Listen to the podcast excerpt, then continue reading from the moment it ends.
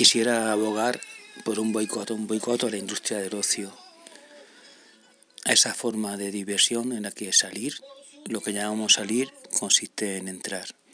Tantas veces he pasado en mi vida con gente a la que está vinculada sentimentalmente o con familiares, amigos. Vamos a salir, vamos a salir. Y lo que hacíamos era muy extraño, era entrar. Salíamos de la casa donde quieras que no hay unos ligámenes sentimentales, afectivos, y nos metíamos en cuevas de ladrones, como todos los bares y todos los restaurantes. Es penoso.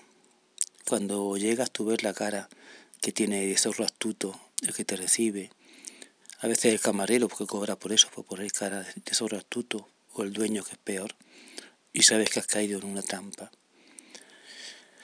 Para mí, lo más triste es que esta industria del ocio, para la que pido un boicot, un boicot, ojalá se pudiera dejar de pisar los bares y los restaurantes, surge desde el enterramiento, desde la liquidación de formas comunitarias hermosa, en mi opinión, de ocio, de diversión.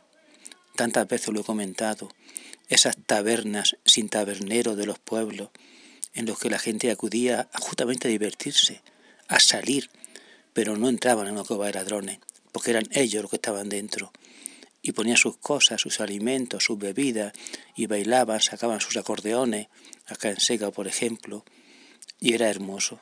La comunidad se regalaba un disfrute tras su jornada de labor.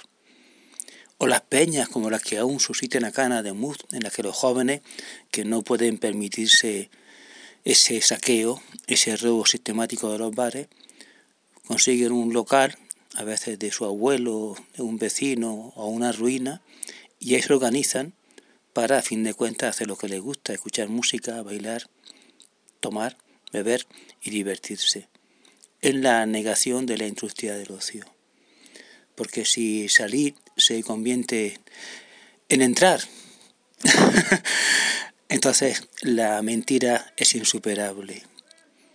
Yo a veces pienso que no tengo que salir porque vivo fuera.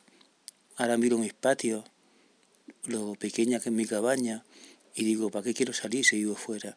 ¿Y por qué salir no puede ser perderse por los caminos, por las sendas, por los bosques? o por el barrio al lado, por el barrio que nunca has visto porque quizás te daba miedo, no te interesaba. ¿Por qué salir no puede ser de verdad salir? Porque salir debe ser entrar, como decía antes en Cueva de Ladrones.